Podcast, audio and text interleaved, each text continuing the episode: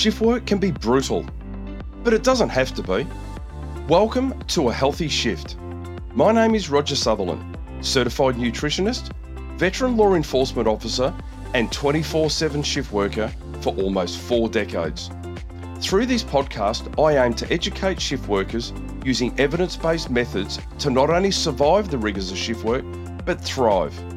My goal is to empower shift workers to improve their health and well-being so they have more energy to do the things they love. Enjoy today's show.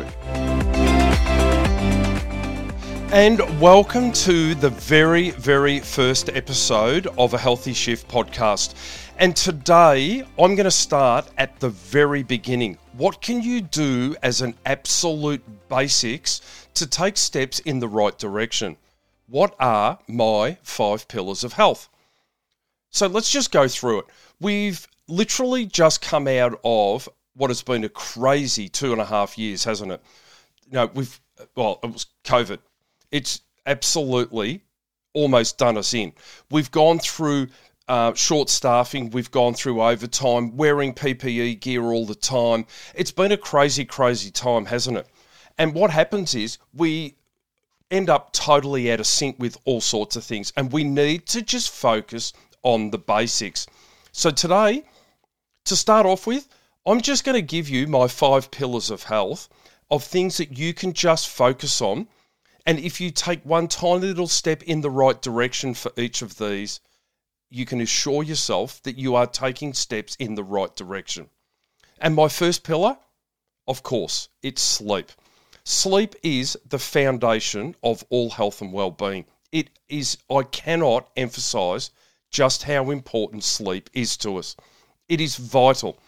Now, as a rule of thumb, 7 to 9 hours is a really is a good guide for sleep. Now, some people, yeah, absolutely. Some people can do with less than that and they thrive on it.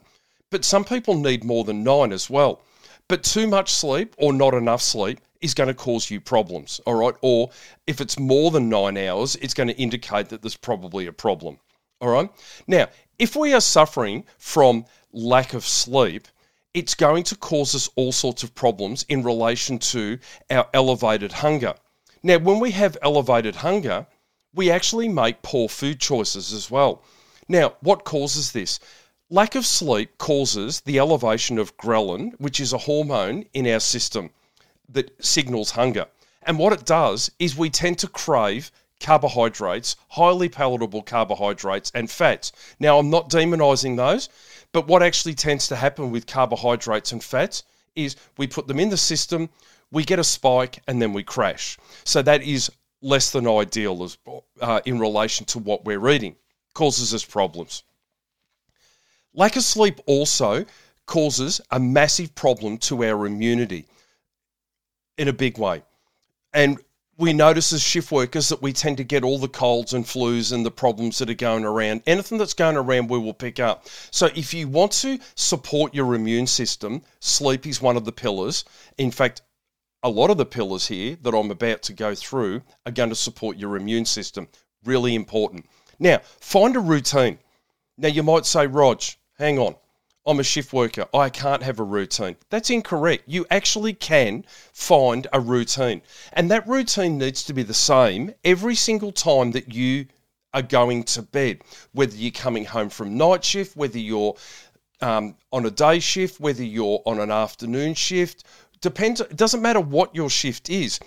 Regardless of what your shift is, you will find that if you find a routine to go through as your go, getting organized to go to bed, you're actually triggering your body that it's heading for sleep. If you follow the same routine, now this routine is called sleep hygiene. So if you have a sleep hygiene and you follow that every time, it will make a difference to you. Now, obviously, we hear it all the time, but it does make such a big difference. No screens. We have to put those phones, laptops, TVs, we have to shelve those, put them away because what is actually happening is the blue light is a particular blue light spectrum from those screens, which is hitting a sensor at the back of our eyes and it's signaling to suppress melatonin and keep us awake. And we rely on that melatonin to help us to sleep. So don't get into bed and look at your phone because you're actually suppressing the sleep. Don't wake up and look at it in the middle of the night. It's going to cause you massive problems as well. All right. So get a really good routine going. Ladies, when you come home, when we come home and we shower, when the ladies you take your face off, you take your makeup off, when you go through that night cream routine as well, the smells of those creams and putting those night creams on before you go to sleep, that is something that is actually triggering the sleep by smelling it and rubbing your face, doing those sort of things, and then climbing into bed, climbing into bed, putting on a sleep mask, going through some gentle nose breathing, a spray of lavender on your pillow, whatever. Just go through a nice routine, and that routine will help you enormously in relation to going to sleep. All right, so I won't harp on that anymore. Sleep. It's the main foundation. My next one is nutrition. Now, when I talk about nutrition, I'm not talking about someone who meal preps seven days a week, three meals every day, plus their snacks, and has containers lined up across the kitchen bench on a Sunday. What I'm actually talking about here is just increasing protein into every meal. Now, protein literally breaks down and forms the building blocks that our body builds everything on. So, increasing protein into our body actually helps with so many processes in our body as well. And again, it will support our immune system. Now, we need to eat consistently as well. And we also need to try and keep our meals as in sync with our normal breakfast, normal lunch, normal dinner time as we can possibly do that. So keep it in a biological daytime. This supports our circadian rhythm signals, all right, by the times that we're putting those foods into our system. All right, so consistent eating also don't restrict yourself to try and lose weight you'll end up overeating and binge eating or you know binge eating or overeating because it doesn't work to restrict yourself. You'll overeat. That's a big problem. All right. And have yourself some high protein snacks available Greek yogurts, a protein shake, um, protein bars, things like that. Keep your protein high. High protein keeps us satiated longer. It stops us from um, eating more or snacking. The more protein that you have during your three main meals and having protein snacks, the less you'll find that you'll eat during the day of you know the uh, highly processed foods. All right, so that's that's nutrition, super important. One other point that I do want to make in relation to that, we are what we eat.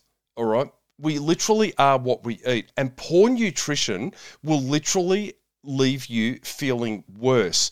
There is strong evidence now to support the gut brain axis, so we need to make sure for good mental health, we need to make sure that we've got good gut health. And for good gut health, that will support our mental health as well. And ladies and gents, let's be brutally honest here.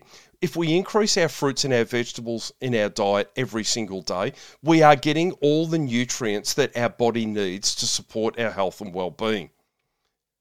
You've never looked at someone overweight anywhere and gone, oh my God, she obviously eats or he obviously eats far too many fruits and vegetables. Now, come on, let's get serious. That's not literally what happens. We all know that people that are overeating are overeating on highly processed carbohydrates, fats, and things like that. All right? So put that into your head. Fruits and vegetables, you can't overeat on fruits and vegetables, all right? Get them into your system, all the colors, and that will support all the nutrients that need to go into your system. That's nutrition. My next pillar is hydration. Hydration is super important. One thing that we tend to do with hydration is we start our day out awesome by drinking lots of water, and as we get more and more tired, so we tend to drop the water off. And the water dropping off is actually making us more tired. Keep your hydration high. Your coffee and your tea is also in, is also included in your hydration as well. So keep your hydration high and you won't feel as tired. Fatigue is a symptom of dehydration, and it's important that you understand that. Hydration also, again, supports our immune system. And we all need a really good, uh, supported or well supported immune system, particularly us as shift workers. Now, what's the measure of hydration, of decent hydration? The first thing that we think of is, oh, we've got to drink, you know, two litres of water a day, or we've got to have eight cups. I don't know where that came from, but the guide, the scientific measure of hydration is clear or straw coloured urine. It is literally that simple. Now, if you're taking supplements in the morning, particularly B2, if you're taking your um, your vitamin Bs or you've got a broad spectrum Bs or you're putting B vitamins in, you'll tend to find that vitamin B2 will make your urine quite a bright colour or a fluorescent colour. So that's a little bit irrelevant. Don't try and wash that out, all right? Give that time to wash out in itself.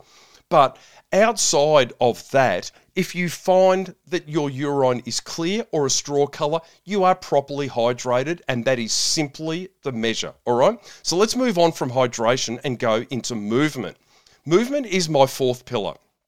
Now, you'll notice that I use the term movement and I don't use the term exercise. Movement is really, really important. All right. So get yourself up and outside into the light. Light resets our circadian rhythm and tells us that we need to be awake and up and about. Move. Walking is enough. Just go for a walk around the block. You don't have to carve out an hour and go for an hour long walk. You don't even also have to say, I've got to do 8Ks or I've got to do 10,000 steps. Forget all of that. Just get up, get out, and go for a walk. Research shows that by being um, vertical and in a forward motion, it's really enormously beneficial for your mental health. And guys and girls, our endocrine system, which is the glands that pumps out our hormones, thrive on us moving and getting the blood pumping through our, our system so that we are getting a decent um, getting decent movement will enormously uh, is enormously beneficial for us all right so just get moving. A little walk around the block. Phone a friend while you're doing it. Kill two birds with one stone. Don't sit on the couch, make the phone call. Go for a walk. Pace inside the house. Keep moving. It's very, very beneficial for us. My fifth pillar is stress. Stress is a silent killer. It's very, very important that we keep our stress under control. Now, as shift workers, our body is already stressed, and we want to get it from um, a, a sympathetic into a parasympathetic state as quickly as we can. Now, to explain that, our autonomous nervous system has two sides. We have a sympathetic state, which is our fight or flight uh, mode, or we have a parasympathetic state, which is our rest and digest. We need to be in the parasympathetic side as often as we can. There's nothing wrong with being in a sympathetic state every now and again but we do need to be majority of our time in a parasympathetic state. While we're in a sympathetic state, it shuts down digestion. It's getting us ready for battle. It's getting us ready to run. Now, an indicator as to whether we're in a sympathetic state is to check in with yourself and see if you are breathing through your mouth. Generally, if you're breathing through your mouth with your mouth open, you will be in a sympathetic state. So, what I highly suggest that you do is to check in with yourself periodically, particularly at a time where you're feeling a bit stressed. Check your breathing. Am I breathing through my mouth? Yes, I am. I need to close my mouth and I need to be breathing through my nose. Breathe in for four, breathe out for six through your nose, and that will make a massive difference to you. When you go to bed, that's a good time to be doing that breathing as well. Four seconds in, six seconds out. Okay, so that's my five pillars for health. All right, to recap on that, remember sleep, seven to nine hours. It will improve your hunger and satiety. Nutrition, make sure that you're putting lean protein into every meal and fruits and vegetables and eat consistently. Hydration, clear urine. Movement, just anything that you can do that makes you feel good. And stress, check in with yourself and make sure that you're breathing through your nose. Okay? Thank you so much for listening. I hope you got something out of that episode. Remember, episodes will be dropping every Monday and Friday, and I ask that you watch out for the guest episodes that will be dropping every two weeks on a Friday. I look forward to talking to you in the next one. Thank you for listening. If you enjoyed this episode, be sure to subscribe so you get notified whenever a new episode is released. It would also be ever so helpful if you could leave a rating and review on the app you're currently listening on. If you want to know more about me or work with me, you can go to ahealthyshift.com. I'll catch you on the next one.